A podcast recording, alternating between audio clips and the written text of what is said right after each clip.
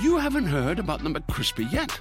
Well, then, you probably haven't heard the sweet silence after the first crispy bite either. Go try it for yourself to hear the best nut sound you've ever heard. Spectrum One is a big deal. You get Spectrum Internet with the most reliable internet speeds, free advanced Wi Fi for enhanced security and privacy, and a free Spectrum Mobile Unlimited line with nationwide 5G included, all while saving big. For the big speed, big reliability, and big savings you want, get Spectrum One. Just $49.99 a month for 12 months. Visit spectrum.com slash big deal for full details. Offer subject to change, valid for qualified residential customers only, service not available in all areas. Restrictions apply. Hola, soy Marimar Vega. Y yo, Efraín Martínez. Y queremos invitarlos a nuestro rincón. El rincón de los errores donde errar es hasta bien visto.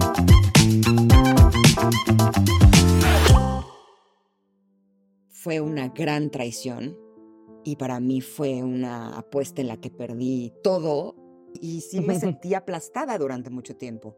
Y yo elegí esperar mucho hasta llegar a un punto en donde ya había perdido hasta mi salud. Mi precio más alto fue que perdí mi seguridad y de alguna forma descubrí que yo no estaba siendo disponible para mí. Después cuesta mucho la vulnerabilidad, ¿no? Y, y, da mucho miedo. Hay cosas que ya no estoy dispuesta a hacer, como derramarme por mi pareja. y primero tienes que ver quién es ese ser humano para entonces saber si quieres construir algo con ese ser humano. No se trata de no elegir, sino que se trata de atreverte a elegir aunque esa relación no te lleve al lugar que tú deseas. Asegúrate de rodearte de las personas con quien puedes ser tu mejor versión. 100%. Ahora me doy cuenta que cuando tú estás bien, como tú lo decías, el trabajo fluye. Y si tú no estás bien, no fluye nada. Sé que el área de mis hijos es mi área regalo en esta vida. Mi área de pareja es mi área de oportunidad. sí. Mi propósito en esta vida es conectar con las personas. Sí sentí que después de escribir ese libro yo ya no era la misma Hola, bienvenidos a un episodio más del Rincón de los Errores. Hoy tenemos a una invitada que es un mujerón. Es mamá, es conferencista, es escritora, acaba de estrenar su podcast y estoy hablando de Ingrid Coronado. Bienvenida, Ingrid, bienvenida. Gracias por la invitación. Qué bueno que pudiste venir. Eh, no, muchas gracias. Este es un lugar aquí con ustedes. donde equivocarse está muy bien visto, Ingrid. Ok. Entonces este es un buen lugar. Exactamente.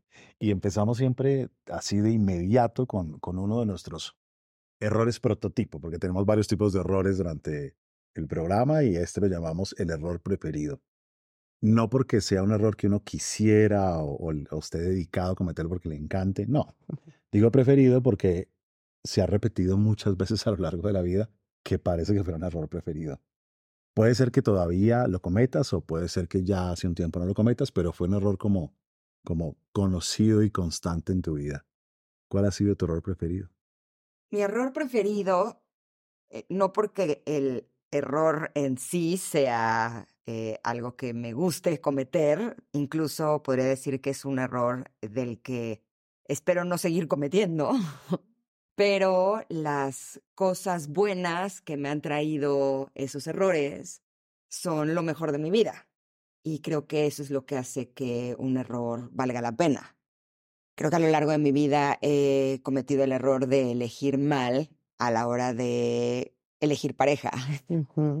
eh, generalmente he estado apostando por la felicidad del otro y no por la mía pero finalmente esos errores no solamente me han ayudado a convertirme en la persona que soy, a conocerme a mí misma, a mm, reconocer todas esas áreas que he tenido de oportunidad y en las que he podido trabajar, sino que también son las que me han traído a mis tres hijos, que finalmente para mí son eh, no solamente lo mejor de mi vida, sino yo siempre creo que las personas tenemos áreas eh, difíciles, áreas en las que tenemos que trabajar, pero también áreas regalo y para mí mis tres hijos son mi área regalo, porque siento que es un área de mi vida en la que no solamente no me esfuerzo, sino son tres personas con quienes tengo muchísima eh, compatibilidad, es un área para mí muy fácil. Para mí ser su mamá es, es algo divertido, es rico, es, es algo muy, muy padre. Y finalmente tenían que, que pues tener esos papás pudieran ser ellos como son. Y además eh, podría decir que lo que hizo que yo me enamorara de sus papás son cosas que amo de ellos, ¿no? Y puedo ver esas pequeñas cositas que digo, no, eso no es mío, eso es de él, ¿no? y, y son cosas que me gustan. Entonces, finalmente creo que el error de haber elegido mal a lo largo de mi vida pues me ha traído grandes bendiciones. Espero no seguir cometiendo ese error, que deje de ser el error te iba, te iba a preguntar que cómo ha evolucionado ese error, es decir, eh, cómo ha evolucionado al punto que has tenido ya algunos aprendizajes que dicen, bueno, ahora lo cometería menos o ahora lo manejaría mejor. Ese error, ¿cómo ha evolucionado, Ingrid? Pues lo que pasa es que yo creo que algo que hacemos los seres humanos es que cuando cometemos un error, para corregir ese error o hacer las cosas de forma distinta, muchas veces nos vamos al otro lado, ¿no? Y pues estuve nueve años soltera. Nueve años. Sí, pues porque ya no quería cometer ese error. Mm. Hasta finalmente darme cuenta que las cosas pasan por algo y que finalmente el haber estado a través de esas relaciones en las cuales pagué precios muy altos, incluso hay precios que sigo pagando actualmente, porque me han traído no solamente muchos problemas a nivel emocional, sino también a nivel legal, ¿no? Y eso es algo que sigue, pero finalmente darme cuenta que tampoco se trata de no tener ninguna relación de pareja, porque finalmente creo que los seres humanos pues, podemos tener experiencias maravillosas cuando estamos acompañados por alguien. La cosa es elegir desde un lugar distinto. Y yo creo que cuando te relacionas con una persona eh, de una forma un poco más honesta, más sensata, en donde tienes la capacidad de no ver solamente lo que tú fantaseas con respecto a esa persona, sino atreverte a ver quién es ese ser humano realmente y no vivir a través de las ilusiones, pues creo que es una forma en la que pues puedes relacionarte desde un lugar distinto y entonces pues no se puede garantizar el que nunca te van a romper el corazón. Pero creo que sí puedes atreverte a amar pues eh, eh, sin expectativas y, sin apegos. ¿Y sientes que hoy estás en ese lugar? Sí, hoy estoy en este lugar.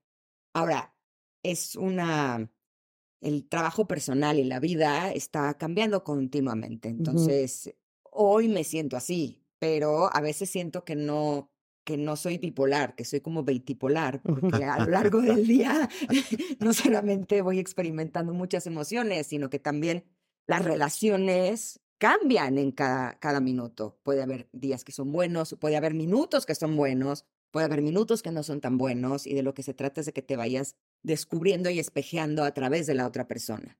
Y pues a veces hay cosas tuyas que pues no te gusta ver, hay cosas tuyas que no te gustan, hay cosas tuyas que preferirías tener en el baúl de lo escondido y de lo intocable y las personas te permiten verlas a través de pues de sus actos y entonces es un es un trabajo de todos los días.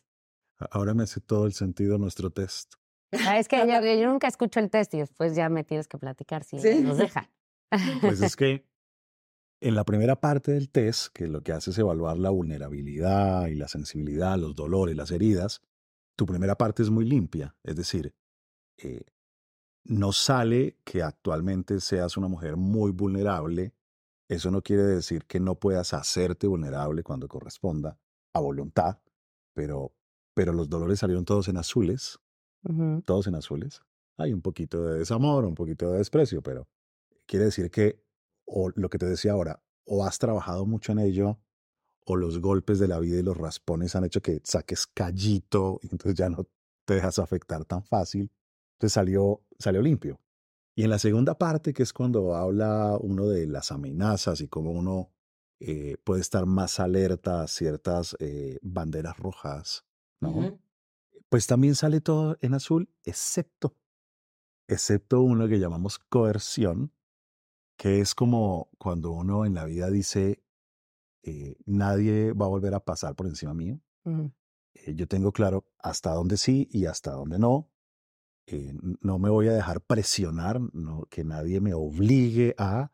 Y eso es el único que sale como como ahí, ¿no? Como esos son los radares ¿dónde están las banderas rojas? Y le presto atención y ahora sí las creo. Y así salió tal cual. Y yo decía, bueno, pero ¿por qué salió así este en rojo si... Por supuesto, ya No, está claro. Y de hecho, ese ahora es mi trabajo, porque sí siento que durante muchos años pasaron por encima de mí, pasó un tractor, luego pasaba otro, luego llegaba este, una manifestación de personas y pasaban por, ¿no? Y, y sí me sentí aplastada durante mucho tiempo. Pero ahora justo con lo que estoy trabajando es en poder ser vulnerable. Eso te iba a preguntar justo. Que si, consta que dijiste que estuviste nueve años sin pareja, que sí hubo un momento en el que, a muchas veces inconsciente, porque a mí me pasó también, que cerraste tu corazón. Y entonces después cuesta mucho la vulnerabilidad, ¿no? Y, y- y da mucho miedo. Durante esos nueve años fue por miedo, o sea, seguramente lo cerraste y ahorita lo estás abriendo de a poquito o ya sientes que ya se abrió. ¿Sabes qué? Es curioso porque me encantaría tener como la explicación de Ujú. qué fue lo que sucedió en esos nueve años, pero honestamente no la tengo, porque no es que en esos nueve años conscientemente yo dijera, no, yo no voy a dejar entrar a nadie. Incluso podría decirte que sí atraía a algunos personajes, pero por alguna razón las cosas no se daban. Mm, Y no es que yo no quisiera, ¿no? Porque sí hay, hay un arquetipo que seguramente lo debes de conocer muy bien, que es el de la novia fugitiva, ¿no? Eh, estas mujeres que han estado la- tan lastimadas que cuando ven la oportunidad de tener una relación con un hombre que vale la pena, huyen, porque lo que tienen miedo es justo estar vulnerables. Y ese no es mi arquetipo, mi arquetipo es el otro. Yo soy más el, el- la que tiene el vestido de novia. la ok, cajuela, ok. ¿sabes? Ajá. O sea, para Ahí mí. lista. eh, sí, o, o sea, y cuando me sea, nunca decían. dejaste de creer en el amor ni de soñar No, con y a la fecha sigo creyendo en él. Lo que pasa es que he tenido que ir cambiando mi idea del amor romántico, que finalmente es algo con lo que crecimos, principalmente las mujeres de nuestra generación, en donde desde las novelas, los cuentos de hadas, nos dijeron que el amor tenía que ser de cierta manera, ¿no? Y para mí deshacer esas ideas que tengo en mis células y en mi mente eh, eh, ha sido bien complicado porque porque se cuela. O sea, Claro. aunque trabaje en ello, sí me pasaba que de pronto salía con un hombre y estaba platicando con él y yo ya estaba fantaseando en qué va a pasar el día que vivamos juntos, ¿no? Para finalmente darme cuenta que yo ya no quiero vivir con un hombre, que yo estoy bien así, que yo vivo con tres hombres que son mis hijos y que para mí así funciona muy bien. Que puedo tener una relación de pareja en la que a lo mejor viajemos juntos, en la que nos veamos los fines de semana, en la que a lo mejor entre semana tengamos algún encuentro, pero ya vivir con alguien no es algo que me funciona, pero quitarme esa idea me costó mucho trabajo. Claro. Pero sí creo que de alguna manera, no sé si mi inconsciente tú sabrás mejor que yo, es el que hacía que manifestara o que atrajera hombres que pues no eran lo que yo quería o que no quisieran realmente tener una relación de pareja, ¿no? Como si hubiera ahí algo que no permitía que pudiera tener una conexión con ellos. Y no es que yo sintiera que mi corazón estaba cerrado, Mm. porque no, realmente sí tenía yo el deseo de que las cosas funcionaran, pero no, no funcionaban por alguna razón. Pero actualmente sí me doy cuenta cómo hablar de las cosas que me duelen es algo que me tengo que esforzar un poquito. O sea, es como, venga, venga, venga, venga, venga, ¿no? Porque sí trae, traje durante muchos años, pues, esta armadura de mujer ultra súper poderosa que sale adelante, que puede con todas y que finalmente no es algo que te pueda traer, pues, no solamente mucha felicidad, sino que es algo que te puede alejar de poderte conectar Claro. realmente con las demás personas. Que hoy tengo claro que eso es lo que más disfruto cuando logro conectar con, con, con alguien. Entonces, pues ese es mi trabajo actualmente. Ahí sigo. Oiga, hay- Ahí hay- sigo remándole. hay una- Hay una investigación muy famosa de, de neuropsicología de una mujer que perdía la memoria todos los días. Es súper interesante. Todos los días perdía la memoria. Y entonces, cuando iba a visitar al médico, lo saludaba de nuevo, se presentaba de nuevo, como si nunca lo hubiera visto. Y el médico ya sabía. Entonces hicieron un experimento eh, horrible, pero ayudó un montón. Y es que el médico se puso un trinche en la mano para que al saludarla la apoyara, la hiriera. Entonces la saludó y la hirió. La mujer se fue, perdió la memoria como todos los días. Y bueno. Y cuando vuelve, el médico está listo para saludarla se acerca a darle la mano y la mujer lo saluda, pero no le da la mano. Ah, ¿no? Entonces hay zonas nuestras que, que tienen ciertas memorias que te ayudan a sobrevivir y a cuidarte. Y la mujer iba feliz al médico, ujú, solo que no le dio la mano. y así funcionamos. Pues hoy hay partes nuestras que nos cuidan y, y menos mal, menos mal que están ahí. Solamente que después hay que hacer lo que tú dices que estás haciendo, por supuesto, como que, ok, vamos a, a soltarnos un poco, a vulnerabilizarnos un poco. Y yo creo que es un salto de valentía cuando llega uno a este punto de, bueno, a ver, y, y vamos a, a dejar entrar un poquito, a ver qué sucede y cómo, y cómo funciona, ¿no? Sí, porque además, bueno, hemos hablado mucho de la vulnerabilidad aquí para poderte relacionar, y justo es lo que dices, o sea, sin vulnerabilidad no hay conexión, Sí. y eso es una realidad. Porque uno puede creer que está vulnerable, uno puede creer que está y que todo, pero en el fondo no. Ya O cuando saber. te conoces, o saber, O lo- saber, lo- o haberse leído muchos libros sobre eso. Y entonces uno sabe aquí que claro acá. que ese es el camino, pero no le doy la mano. Sí, ahora sí creo que lo que pasa en tu vida, pues sí es un reflejo un poco de lo que está pasando adentro de ti.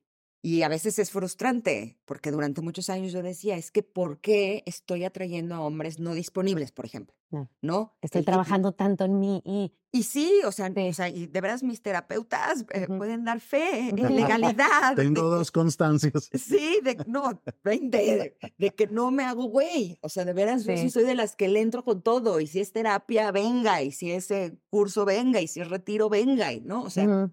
sí creo que en eso sí le he entrado. Pero, ¿por qué seguía manifestando o atrayendo hombres no disponibles? ¿No? Y de alguna forma descubrí que yo no estaba siendo disponible para mí. Mm, Y a veces eso es lo que sucede, ¿no? Que, por ejemplo, salía con un hombre y yo no estaba... ¿Cómo lo podré explicar? O sea, había señales de que esa persona no estaba siendo disponible para mí y yo elegía no verlas. Y eso es no estar disponible yo para mí. Entonces, ¿qué es lo que pasa? Que la vida es tan generosa que te dice, ahí te viene otro igualito. ¿no? ¿Vas a aprender o no vas a aprender? Vas a aprender hasta, no? hasta que Sí. aprendas, ¿no? Hasta que te des cuenta y seas tú quien tome la decisión de elegir no estar con una persona que no está disponible, ¿no? O que no es una persona con la que vas a poder conectar porque esa persona no está en condiciones o esa persona no quiere o esa persona no es lo que desea. Entonces siento que hasta que toda la vida le dices, no, a ver, eso es lo que no quiero y, y te, te, te das como el, el espacio y el valor para decir no, por ahí no, entonces la vida te trae otro tipo de situaciones, pero mientras sigas haciendo lo mismo, pues vas a seguir teniendo los mismos resultados. Y ahora estás en pareja. Sí, ahora estoy en pareja. Ok. ¿Y con mieditos de residuo o sin mieditos ahí residuos? Pues trabajando. Así como sé que el área de mis hijos es mi área regalo en esta vida, mi área de pareja es mi área de oportunidad. Claro. Sí, es increíble. Sí, y me doy cuenta así. como mm, ahora sí que muchas veces no eres tú, soy yo. Y, y es un área en la que yo sé que tengo que trabajar, pero lo hago y creo que eso es lo importante, que uno aprenda a reconocer qué son las cosas que te cuestan trabajo, ¿no? Cuáles son eh, tus talentos y sobre todo cuáles son esas áreas en las que pues serán asignaturas un poco más complicadas. Yo me acuerdo cuando iba en la escuela, matemáticas para mí era muy fácil, historia siempre fue el dolor de cabeza. Listo, lo asumo. ¿Qué es lo que hacía en esos momentos? Pues estudiaba más historia para poder sacar una mejor calificación, sabiendo que si me sacaba un 8 ya era fantástico. En matemáticas siempre tuve 10. Listo, ¿no? Entonces sigo trabajando por seguir subiendo mi 8. Está increíble. Oye, y hace rato hablabas de que, eh, bueno, yo te decía que me encanta el título de tu libro, Mujerón. Gracias. Y, y supongo que fue a partir de, después de que te atropellaron todos los camiones de los que hablas y las manifestaciones. y- Ajá, ajá, ajá. ¿Cómo fue ese cambio? ¿no? O sea, ¿qué, ¿qué pasó en ti para poder llegar a escribir un libro que justo tiene que ver con, supongo, todo lo contrario, ¿no? Que no te dejes pasar por encima de nadie que tomes tu valor. Cuando escucho a muchos sabios y, y gurús y demás que te hablan del famoso despertar, yo decía, Ay, voy a seguir trabajando en mí para ese despertar. Y yo sigo sin encontrar ese despertar como tal, porque además no sé si es mi idea en este amor romántico de que yo creía que un día, después de trabajar mucho con tus emociones y, y ¿no? You haven't heard about the McCrispy yet. Well, then, you probably haven't heard the sweet silence after the first crispy bite either. Go try it for yourself to hear the best nut sound you've ever heard. Decías, ok, ahora sí ya veo la vida distinta. Ahora sí las cosas van a ser diferentes. Listo, desperté, ¿no? Y pues no, no es así, por lo menos para mí. Yo creo que todos los días despiertas a diferentes situaciones, todos los días vuelves a cometer ciertos errores y entonces cuando te das cuenta que cometiste ese error y viene el aprendizaje es como un despertar distinto.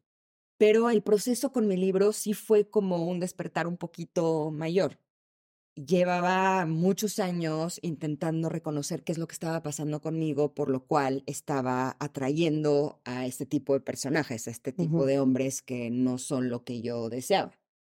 Hasta que después de leer 550 mil libros de espiritualidad, de superación personal, de tomar todos los cursos, talleres, terapias, conferencias, o sea, de veras puedo llegar a ser muy intensa. y cuando quiero algo, soy muy comprometida. Entonces, sí estuve muchos años así. Hasta que llegó un punto en el que sí es que no estoy encontrando lo que yo realmente quiero, que es este despertar, ¿no? Entonces, a lo mejor va a sonar pretencioso lo que voy a decir, pero sí lo pensé.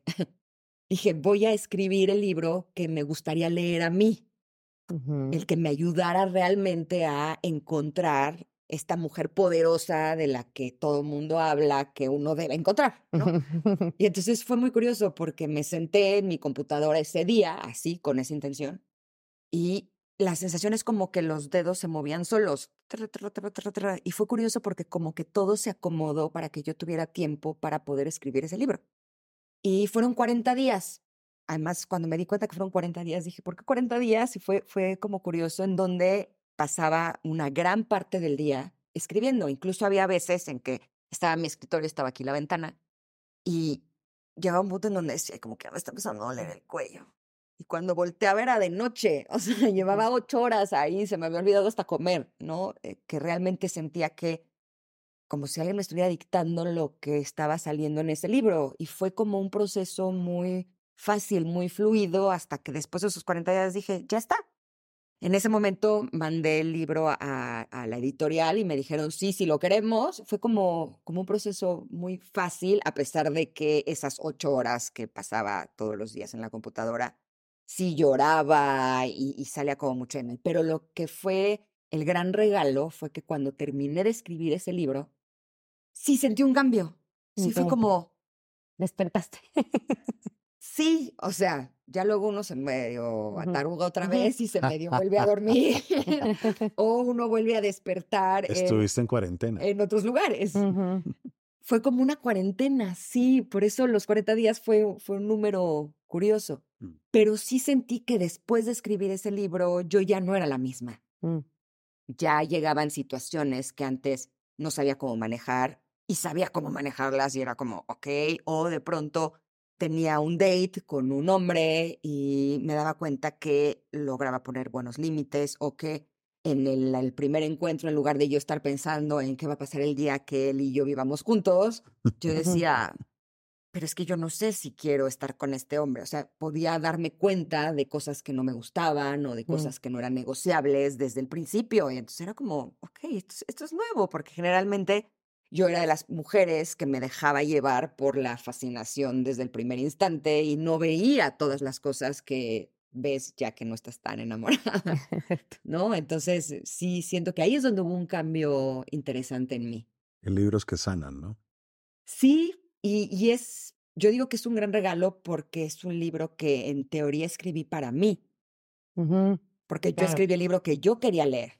Y finalmente el darme cuenta que es un libro que está ayudando a muchísimas personas a darse cuenta justo de cuáles son estas áreas de oportunidad que podemos tener como seres humanos, pues ese es ya como un extra de regalo, ¿no? Porque en realidad la intención no era esa. Pero sí, para mí este libro ha sido, ha sido mágico, ha sido, ha sido maravilloso. Mujerón, qué chévere. Sí. Oye, Ingrid, aquí tenemos una sección que es la favorita de Fren, bueno, de todos casi. Se llama el error favorito. Mi error favorito es distinto al preferido. Ajá. El error favorito es un error al que en su momento pudo haber sido un error tremendo, pero que hoy le agradeces y que fue un error que te transformó y que hacia atrás hasta lo puedes ver ya no como un error. ¿Cuál sería tu error favorito? Cuando en alguna ocasión hace unos años me invitaron a dar una conferencia, me di cuenta de lo que era conectar con las personas así y poderles ver a los ojos y poder ver sus reacciones. Y dije, eso es algo que yo quiero hacer. Entonces, a lo largo de estos años he estado construyendo diferentes conferencias y de diferentes temas. Y hace, ¿qué será? Un par de meses construí una que era para el Bienfest. Y ahí me cayó un 20 muy interesante que podría tener que ver con mi error favorito. ¿A dónde voy? Hace, yo creo que ya casi 10 años, cuando el papá de mis hijos declaró públicamente que yo lo había abandonado, ni siquiera habíamos dado la noticia de que nos íbamos a divorciar. Habíamos hecho un acuerdo él y yo que primero íbamos a sanar nuestras heridas emocionales para después dar la noticia. Pero él no respetó ese acuerdo que habíamos tenido y estaba un día en mi programa de televisión, estaba, me estaban maquillando y de pronto me llega un mensaje con la portada de una revista en donde él daba la noticia diciendo que yo había abandonado el barco. Y yo estaba en maquillaje para salir a hacer mi programa en vivo. Se podrán imaginar mi shock, ¿no? Porque estaba enfermo, ¿no? Había estado enfermo y entonces en ese momento mi cabeza se empezó a volver loca porque, o sea, dije, ¿qué es lo que va a suceder? O sea, esto no va a tener una buena respuesta, ¿no? Nunca me imaginé que el escándalo se iba a ser tan grande, pero sí tenía alguna idea. Y yo tenía además que en ese momento salir a hacer mi, mi programa de televisión. Entonces salí como pude, sonreí como pude, en los cortes comerciales me vi lloraba, pero terminando mi programa en la televisora en la que estaba, me dieron la orden que tenía que ir a hablar en el programa de espectáculos.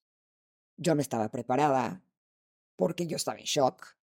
En ese momento eh, contraté a una empresa de control de crisis que me diera instrucciones de qué es lo que tenía que hacer y por alguna razón que, bueno, no, no ya sé por qué me dieron esa instrucción, pero el punto es que en ese momento no entendí por qué me dieron esa instrucción.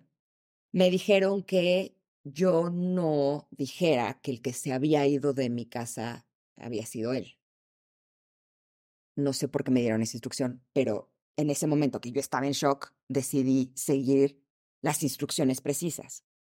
Me fui a parar a un programa de televisión a hablar cuando yo no estaba preparada y me empezaron a cuestionar durísimo y yo respondí mal. ¿Por qué? Pues porque yo tenía la instrucción de no decir la verdad.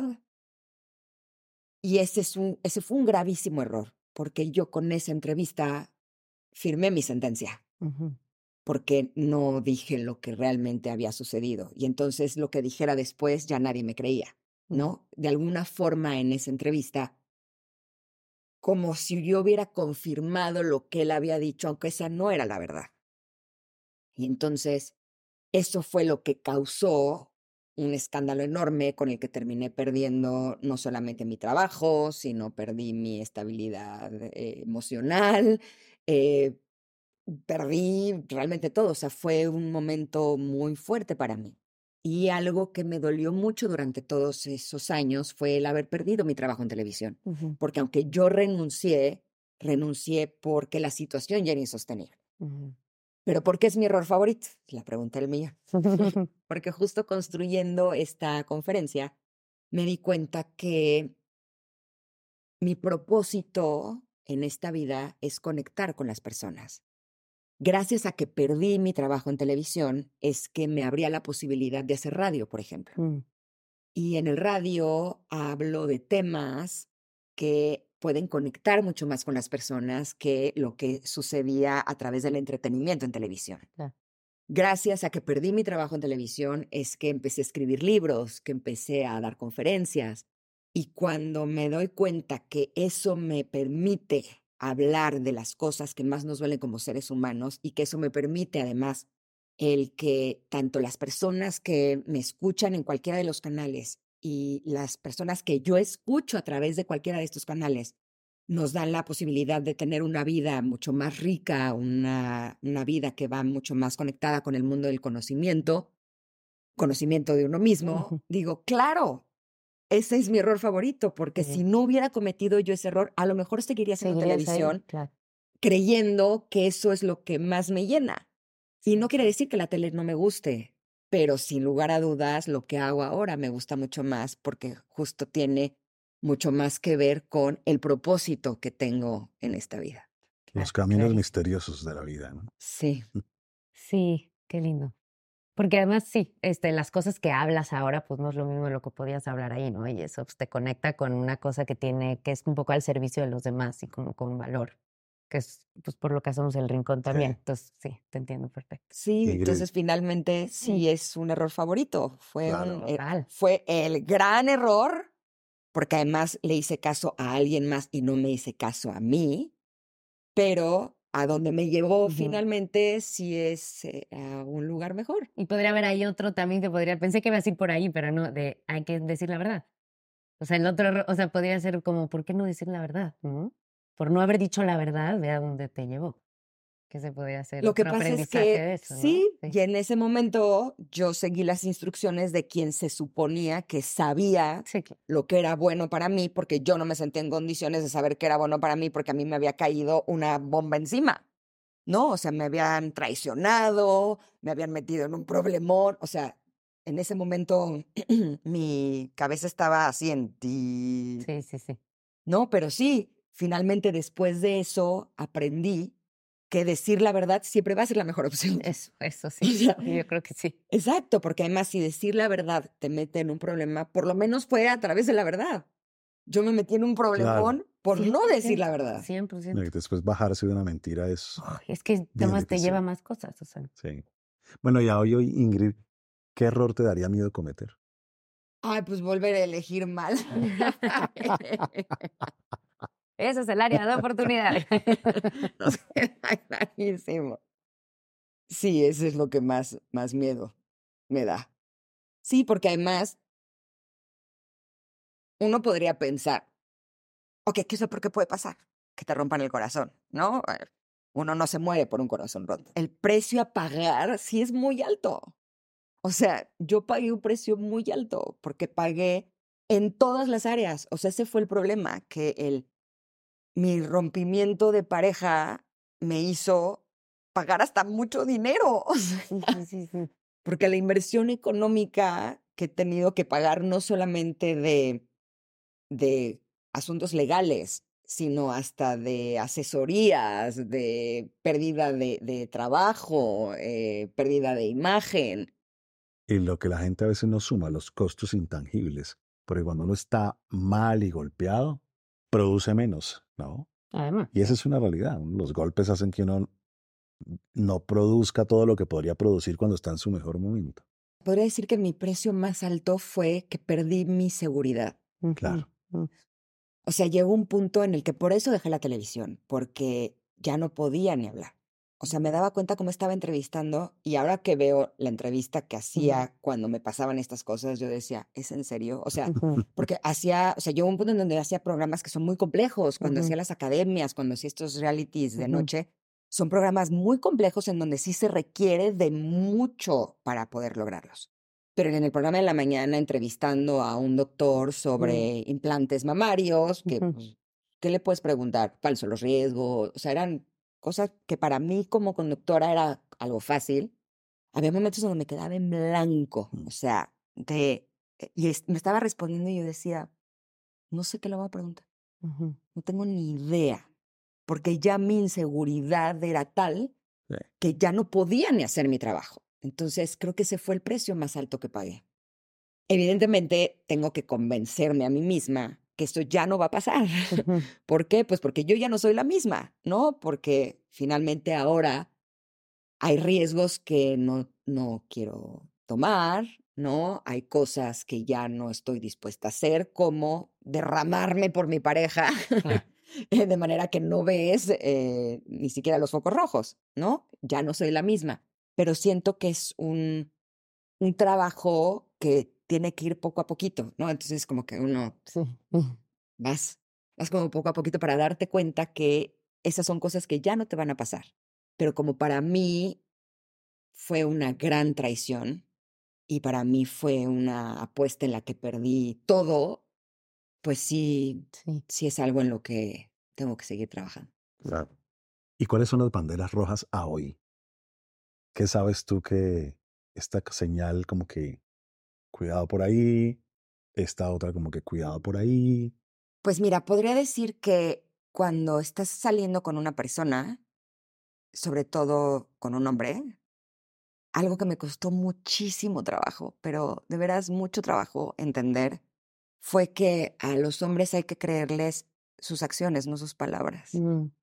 Me costó muchísimo, porque yo soy muy sincera. Entonces yo te digo, tengo ganas de verte porque tengo ganas de verte. Y me pasó mucho que alguien llegaba y me decía, es que no sé las ganas que tengo de verte, pero nunca podía. ¿Sabes? Y yo decía, pues es que se- muere de ganas de verme hasta que ahorita digo, obviamente no. Y sí es cierto eso, ¿ah? Porque las Por mujeres supuesto. preguntan mucho eso. Y sí es cierto, el hombre es a partir de las acciones. O sea, hay que creerles más lo que hacen, más que lo que dicen. Y pueden decirte, es que te quiero muchísimo, pero si no lo demuestran, no te quieren muchísimo. Sí, sí, sí. Ese es un cambio de mindset muy poderoso, porque, porque a uno le gusta escuchar cosas bonitas, Claro. le gusta escuchar que, y eso endulza y es rico, pero son los actos, Mm. son los actos. Ese Lo es demás, muy buen tip. Y algo que me ha costado mucho trabajo también entender es que la gente no es como yo. Eso hemos hablado mucho en los episodios de parejas aquí. O sea, el, el- el verlo distinto como...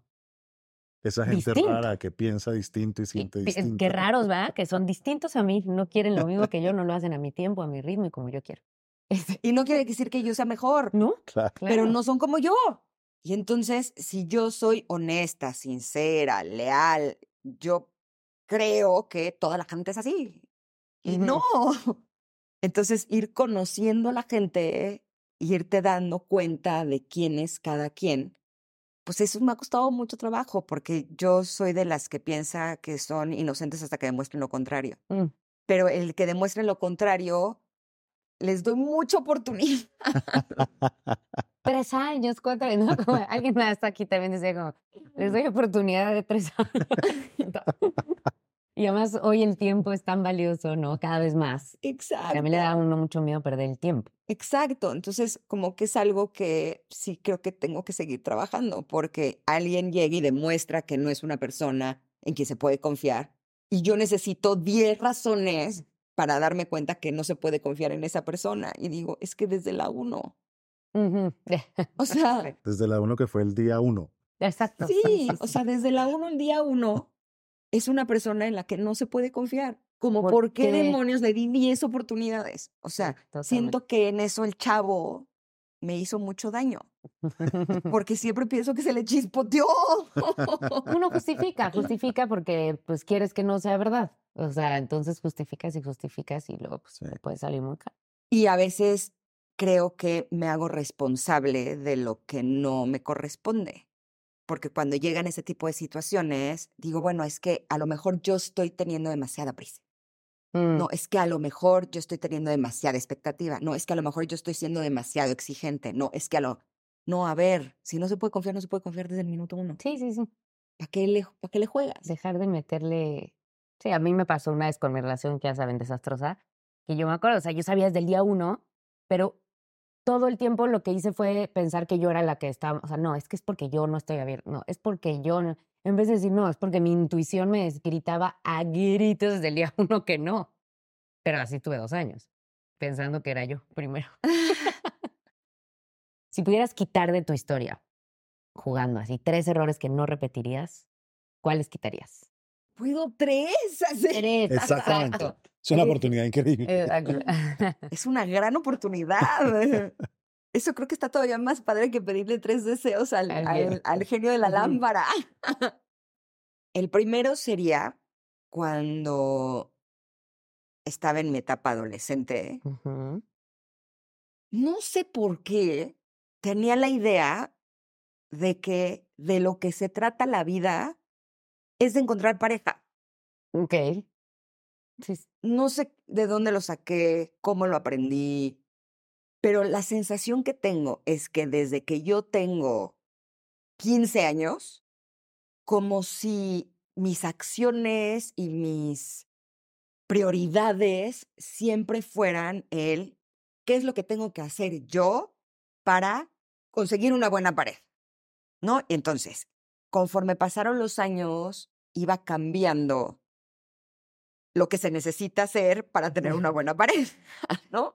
O sea, cuando tenía 15, pues de lo que se trata es de estar flaca, con cuerpazo, verme bien, pelazo, ¿no? Para tener buena pareja. Y entonces siento que eso me llevó a tener muchos problemas de desórdenes alimenticios, en donde me sometía a eh, muchos tratamientos y cosas que iban en contra de no solamente mi salud, sino de mi vida, ¿no? Con tal de tener como este estereotipo perfecto que es el que te va a llevar a tener una pareja que además te ame. Con el tiempo fue cambiando a, ok, no, no es lo físico, porque eso no me está llevando.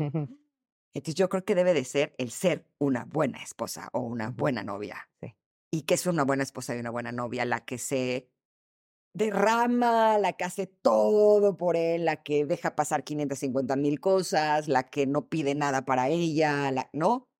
Eso es lo que me va a llevar a que ahora sí me quieran. Y pues tampoco.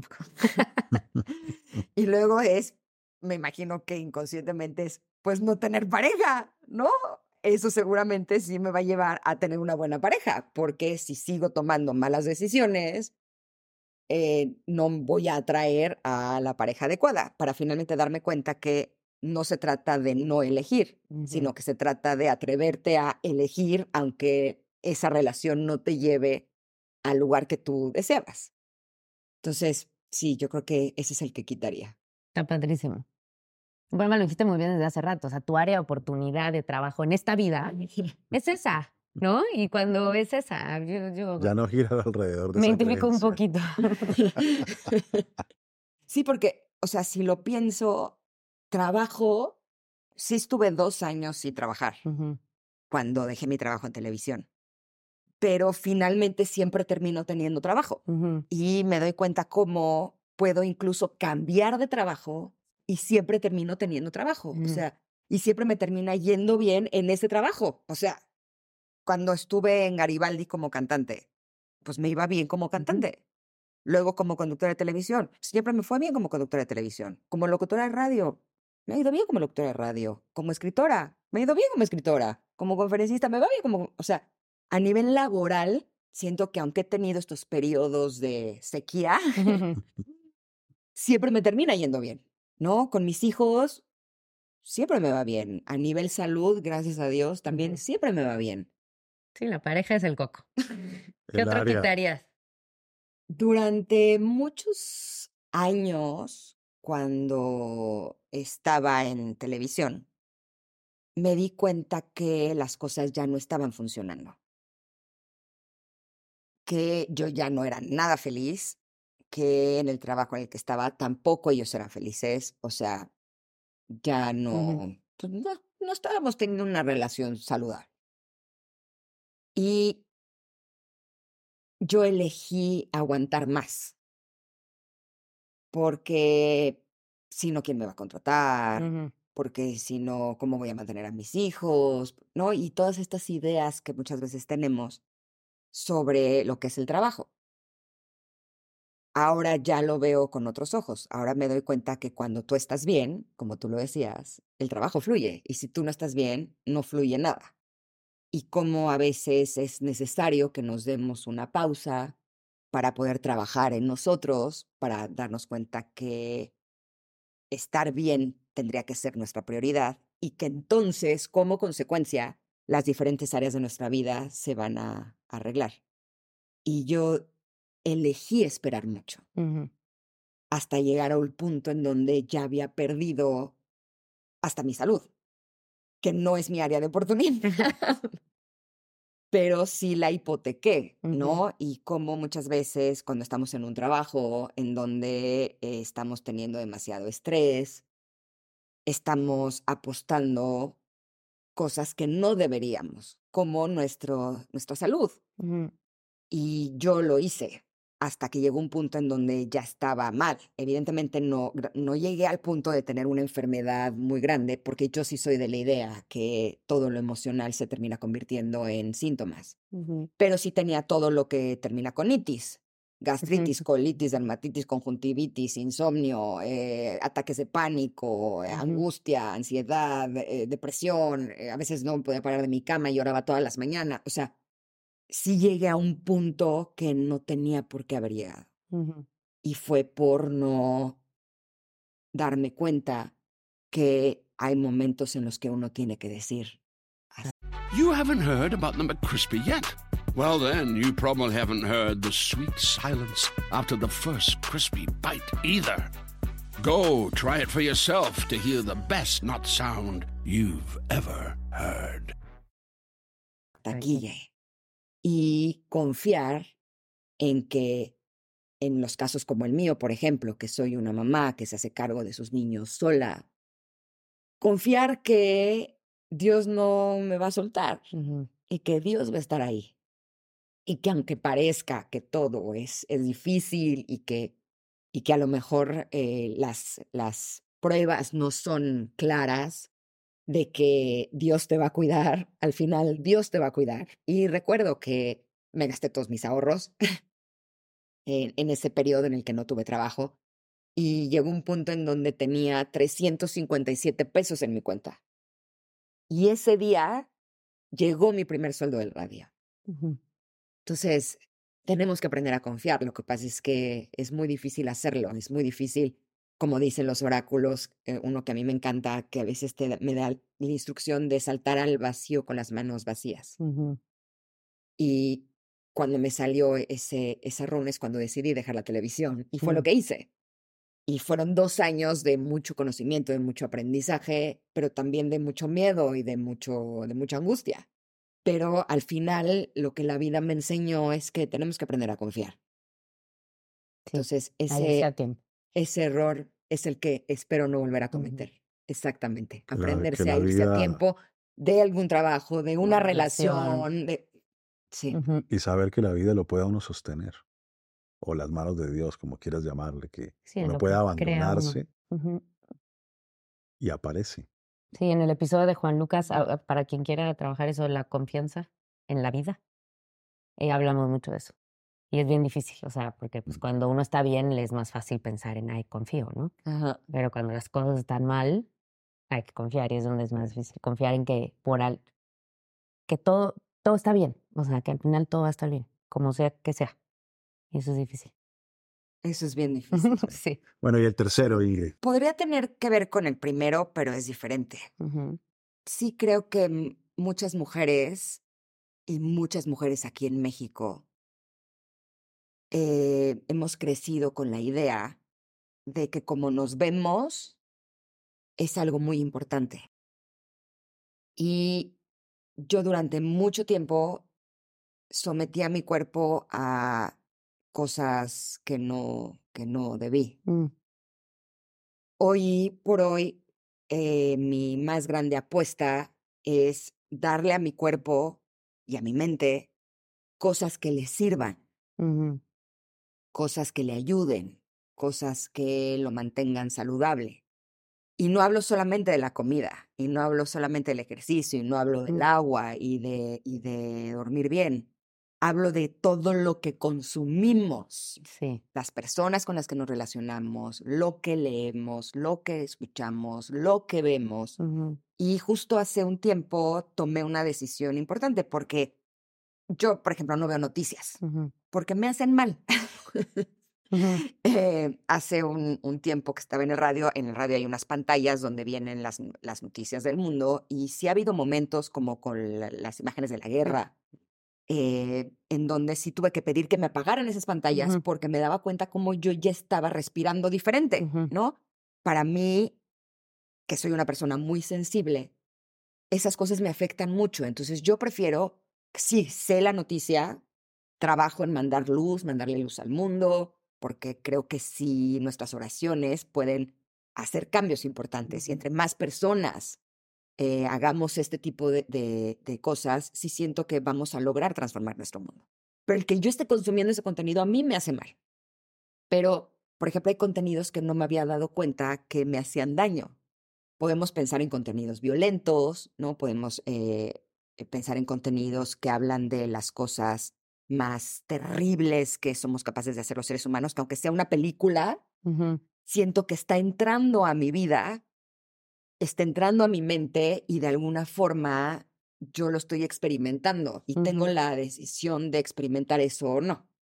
Pero no me había dado cuenta, por ejemplo, que muchas películas, por ejemplo, que son comedia romántica, yo decía, eso es, eso no me va a hacer daño. Claro, pero en tu área de oportunidad sí.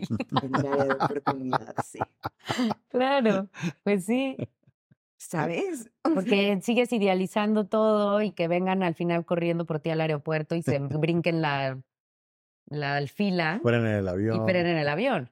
Correcto. Y todas las películas románticas, además, son lo que te exponen es algo que no sé si exista, pero por lo menos para mí no, que es el nos vimos en nos encontramos como almas y entonces todo es bonito.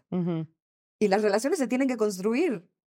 Y primero tienes que ver quién es ese ser humano para entonces saber si quieres construir algo con ese ser humano.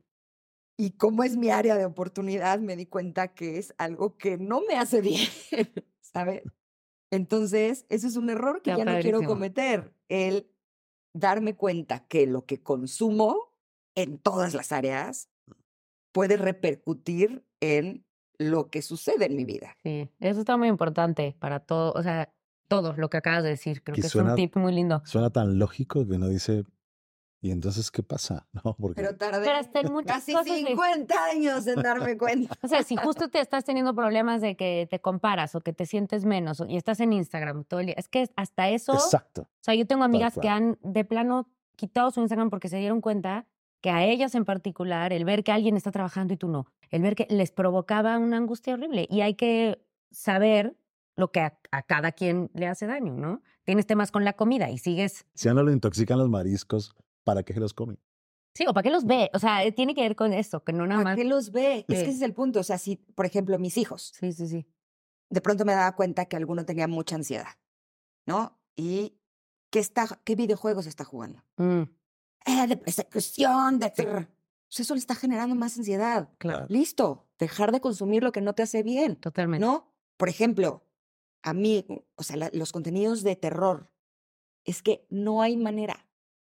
O sea, yo la última película que vi de terror, creo que fue La Maldición 1, y seis meses soñé con la niñita esa. Sí, sí, sí, sí. Como, ¿por qué voy a consumir ese contenido si no me hace bien? No, entonces siento que el estar continuamente cuestionando si eso que estás consumiendo te está ayudando o no, creo que eso es una de las mejores herramientas que uno puede, que uno puede tener, pero sobre todo para poder llegar a este punto uno tiene que reconocer cuáles son sus áreas de oportunidad. Eso, sí, porque si no pensarías que la película, la comedia romántica, no, igual para él no, pero para ti sí. La última sección se llama la terapia y es un momento para que tú le preguntes lo que tú quieras, ya sea que sea para ti o que sea algo que sientes que a la gente le puede ayudar? Tanto en el radio como en mi podcast que acabo de estrenar. Es de parejas. ¿Por qué, ¿Por qué habré elegido de parejas? No sé, imagínate, pero qué padre que ese sea tu área de oportunidad, vas a aprender mucho. Es un área en la que puedo aprender mucho. pero no solo yo, sino que creo que es un área de oportunidad a nivel mundial, a nivel global. Total. ¿no? Sí creo que cuando las cosas en pareja no están bien, se reflejan en otras áreas. 100%. ¿No? Y también eh, tengo millones de amigas que no tienen pareja y que lo que desean es tener una pareja. Y creo que para poder tener una pareja saludable uno tiene que aprender cómo ser una pareja saludable y cómo elegir una pareja saludable. Pero bueno, el punto es que sí creo que también para poder estar bien en pareja tienes que estar bien tú, a nivel emocional, a nivel mental. Entonces mi pregunta sería, y esta es de mis preguntas favoritas en el radio, a los especialistas que, que nos visitan y también a los especialistas del podcast. ¿Cuál sería para ti la mejor herramienta con la que podemos trabajar nuestra mente y nuestras emociones para poder estar nosotros bien y poder ser una buena pareja de nosotros mismos. Yo creo que para primero, para uno poder ser dos, tiene primero que ser uno. Correcto. Por eso la pasa es que planteé así en mi uno- pregunta. Tiene jiribillo. Lo que pasa es que uno empieza primero a, a tratar de ser dos antes de ser uno. Y en la pareja hay un espejo. Uno puede conocerse mucho en medio de los vínculos. Esto no quiere decir que uno deba estar soltero hasta los 50 años para decir, ah, ya estoy listo, ahora sí voy a tener, porque eso es una irrealidad, ¿no? Pero lo que sí es que hay que tener un mindset de aprendizaje y ver en ese espejo del otro qué muestra de mí. Y a partir de ese autoconocimiento, empezar a elegir lo que uno quiere y a trabajar las áreas de oportunidad. Yo creo que hay que derrumbar con fuerza lo que tú planteaste. Una serie de creencias muy raras, algunas muy locas, que cuando uno está ahí no suenan locas. Suenan así es la vida. O sea, uno viene a la vida a tener una pareja. Uno viene en la vida a encontrarse con el alma gemela. Uno viene en la vida a encontrar una media naranja. Uno viene un montón de dichos y de cosas que eh, generalmente no se pueden aplicar al resto de la humanidad y te generan cargas de sufrimiento gigantescas y terminas acomodando quién eres para poder conseguir una pareja, en lugar de descubrir y pulir quién eres para ver qué puedes compartir con una pareja. ¿no?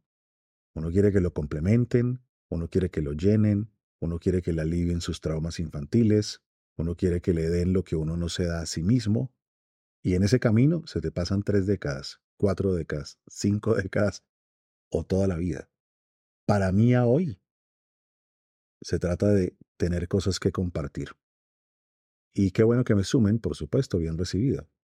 Pero, pero el otro no es mi medicamento, el otro no es mi antiansiolítico, el otro no es mi terapeuta, el otro no es mi papá. Y ese es un camino en el que nos demoramos a veces toda la vida, toda la vida. Yo no creo que exista una sola herramienta que te permita a ti estar preparado para este compartir amoroso. Creo que existe una caja grande de herramientas que uno va utilizando cada uno dependiendo del momento histórico en el que está. Yo creo que hay una etapa de la vida donde uno está para recibir, cuando somos niños. Hay una etapa de la vida en la que uno está para compartir, cuando somos adultos. Y hay una etapa de la vida en donde uno está más para dar, cuando está ya en, en, en el final de la vida. Y en esa etapa del compartir, que es la etapa en donde se mueven las relaciones amorosas y donde uno puede tener hijos y en donde uno, pues necesita uno estar eh, llenito para tener algo que entregar. Si no es muy difícil, muy difícil. No se puede dar lo que no se tiene. Así es, así es. Ahora también creo que uno puede tomarse de la mano con la pareja y construirse en pareja y de forma independiente. ¿Cómo puedes tú ayudarme a que yo sea mejor sin que te vuelvas mi terapeuta, ni mi papá, ni nadie? ¿Y cómo puedo yo ayudarte a que seas mejor sin que me vuelva yo tu terapeuta, ni nada? ¿Y cómo podemos construir un nosotros lo suficientemente sólido? ¿no? Aquí siempre decimos, bueno, en estas últimas que hemos estado hablando con parejas, ¿qué es lo bonito o lo bueno que ella saca de ti? ¿O qué es lo bueno que él saca de ti? Yo creo que uno tiene el potencial de sacar lo peor o lo mejor de la gente cuando está en un vínculo. Si yo solamente le saco lo peor a los demás y veo que es el factor común, quizás hay cosas en mí porque el factor común soy yo, ¿no? Ahora, si con esta pareja me va muy bien y con otras me ha ido mal, quizás sea la mezcla en el momento de la etapa en el que uno se encuentra. Creo que hay que soltar la perspectiva de buenos y malos, sino momentos y cruces del camino en donde algunos están en el nivel de conciencia en el que se encuentran y esa mezcla con los otros combina más o combina menos. Si no sabes soltar a tiempo o das 10 años de oportunidades, pues te quedas ahí dando vueltas y la vida sí pasa, el tiempo sí va pasando. Yo Es un área de es oportunidad esto, hermosa. mira. Hacerte dueño de ti, me refiero como para poder estar después con alguien. O sea, creo que Sí. tiene que ver con la responsabilidad, con conocerte muy bien, ¿no? Creo que mientras más te conoces, pues mejor puedes entrar a un lugar, porque dejas de echarle la culpa al otro. Sí, pero además sí siento que las personas somos diferentes con las personas. Claro. O sea, me acuerdo que tuve un novio con el que, según yo, me divertía muchísimo, pero no me gustaba quién era yo, Mm. ¿no? Y de pronto hay personas con las que digo, es que con fulanito soy, soy más simpática, ¿no? Exacto. O con fulanito, es que soy más amorosa, o con- soy más empática, o, o fula- con fulanito soy más paciente, ¿no? Como que siento que hay personas con quienes puedes ser la mejor versión de ti. Y hay personas con quien no. Entonces, asegúrate de rodearte de las personas con quien puedes ser tu mejor versión. 100%. La- las, los- las parejas que hemos tenido aquí, la parte más bonita es donde la gente se vulnerabiliza, vulnerabiliza mucho. Es justo cuando final les haces esa pregunta de qué es lo mejor que saca de ti esta persona, ¿no? Y de repente darte cuenta que esa persona saca algo muy bonito que, que solo esa persona ha logrado en ti, pero es tuyo. Es un potencial tuyo, no te lo regaló él, ujú. sino ahí estaba, ¿no? Pero esta persona al verte o al, sí, al verte o al sentir que seas un lugar seguro, lo que sea, tú pudiste sacar eso que es tuyo. Hay gente que le dan a uno muchas ganas de uno volverse un mejor ser humano. Sí. Sí, sí. Y algo que dijiste que me parece que es como el, como, como la parte más importante de las relaciones, no solamente de pareja, es el que muchas veces creemos que cuando vamos a estar en alguna relación, es qué es lo que podemos tomar o ganar en esa relación. ¿no? Incluso decimos, solo relaciones que me sumen. Pero ¿cuántas veces nos preguntamos qué es lo que yo puedo aportar a esta relación? Ahora, eso no quiere decir que solo yo soy la que aporta, ¿no? Porque cuando solamente una persona aporta a la relación, lo más probable no solamente es que la relación no funcione, sino que la persona que solamente está recibiendo además se va a enojar. Totalmente. además Por te va, va a Y tiene que terminar ser equitativo. Exacto, o sea, las relaciones tienen que ser de dar y recibir, pero sí darnos cuenta de qué es lo que yo estoy aportando, no solamente a esta relación, qué estoy aportando en mi trabajo y qué estoy aportando al mundo, qué estoy aportando a mis hijos, a, a mi pareja, a mis padres, ¿no? A mis hermanos, qué es lo que yo aporto, en qué es en lo que yo soy bueno. ¿no? Porque incluso el reconocer lo que nosotros estamos dando, pues también ah, nos ayuda a reconocernos a nosotros mismos como seres humanos. Totalmente, totalmente. Ujú. Te queremos dar uno de mis Muchas libros gracias. que ha sido tal vez el que más me ha gustado y hace poco se lanzó acá en México. Yay. La, la versión mexicana es naranja, esta es la versión colombiana. Colombiana. pero Se bueno. llama Hazte dueño de ti. Muchas Y Y gracias. ahora con mucho. el test y eso te va a encantar, siento. Eh, Muchas gracias. Muchas gracias. Muchas Qué bueno gracias. tenerte. Y recuerden que. Ingrid ya sacó su podcast, lo pueden encontrar en todas las plataformas y justo si les interesa este tema de parejas, como a muchos nos interesa, eh, de eso van a hablar, de las relaciones de pareja. Sí, arranqué con mi cuñado Sintec Muy bien. y su esposa, que Ay, la hermana. ¿Es tu hermana? Sí, Jura. Karen es mi hermana. Ay, no sabía. Sí, ella nunca ha dado entrevistas, es su primera entrevista. Ay, qué Fue chistoso. una entrevista hermosa en donde, O eh, sea, Nat- Natalia es tu sobrina. claro, Nat es la hija. Ay, perdón, pero es que ayer estuvimos con Kika Edgar aquí. La que sale de Kika de chiquita en Pacto de Silencio es Natalia. Y ayer estuvimos hablando de ella. es mi sobrina. Ah, yo las amo, ellas. Qué Sí, son divinas. Y entonces estuvo muy bonito porque mm, me relataron cómo Alex le fue componiendo las canciones a Karen. Ah, sí. Llevan 32 años juntos, desde que Karen tenía 15. Wow. Sí, Qué lindo. fue un capítulo muy bonito, así es que espero que, que lo disfruten mucho. Está en mi canal de YouTube, Ingrid Coronado. Pues muchas gracias y acuérdense de suscribirse aquí al canal. Acuérdense que en la plataforma del Rincón de los Errores van a encontrar meditación, yoga, terapeutas, clínicas de adicciones, pláticas que yo tengo con especialistas y el test y muchas cosas más. Adiós. Chao.